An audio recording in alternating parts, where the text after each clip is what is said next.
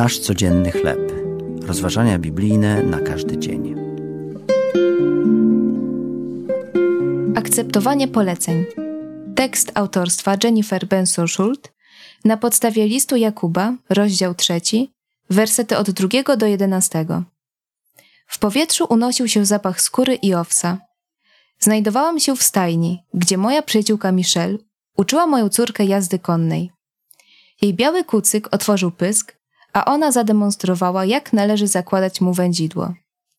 Podczas tej czynności wyjaśniała, jak ważne jest wędzidło, które pozwala jeźdźcowi sterować koniem i zmieniać kierunki jazdy. Końskie wędzidło, podobnie jak ludzki język, jest niewielkich rozmiarów, ale odgrywa ważną rolę. Obydwa mają olbrzymi wpływ na coś dużego i potężnego. Wędzidło na konia, a język na ludzkie słowa. O ile wędzidło przywodzi do posłuszeństwa, to nikt z ludzi nie może ujarzmić języka, nim wysławiamy Pana i Ojca i nim przeklinamy ludzi.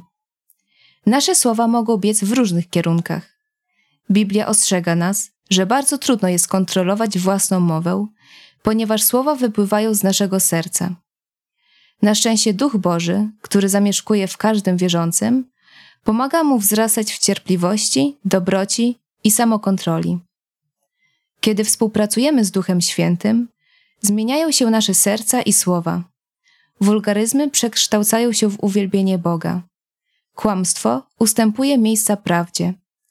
Krytykowanie przemienia się w zachęcenie. Panowanie nad własnym językiem nie polega tylko na ćwiczeniu się w mówieniu właściwych rzeczy.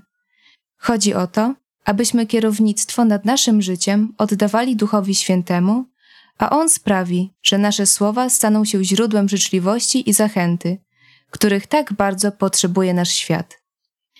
Jaka wewnętrzna postawa ujawnia się poprzez Twoje słowa? Czy współpraca z Duchem Świętym wpływa na Twoje wypowiedzi? Drogi Boże, proszę, zmień moje serce tak, aby moje słowa zachęcały innych i oddawały Ci cześć.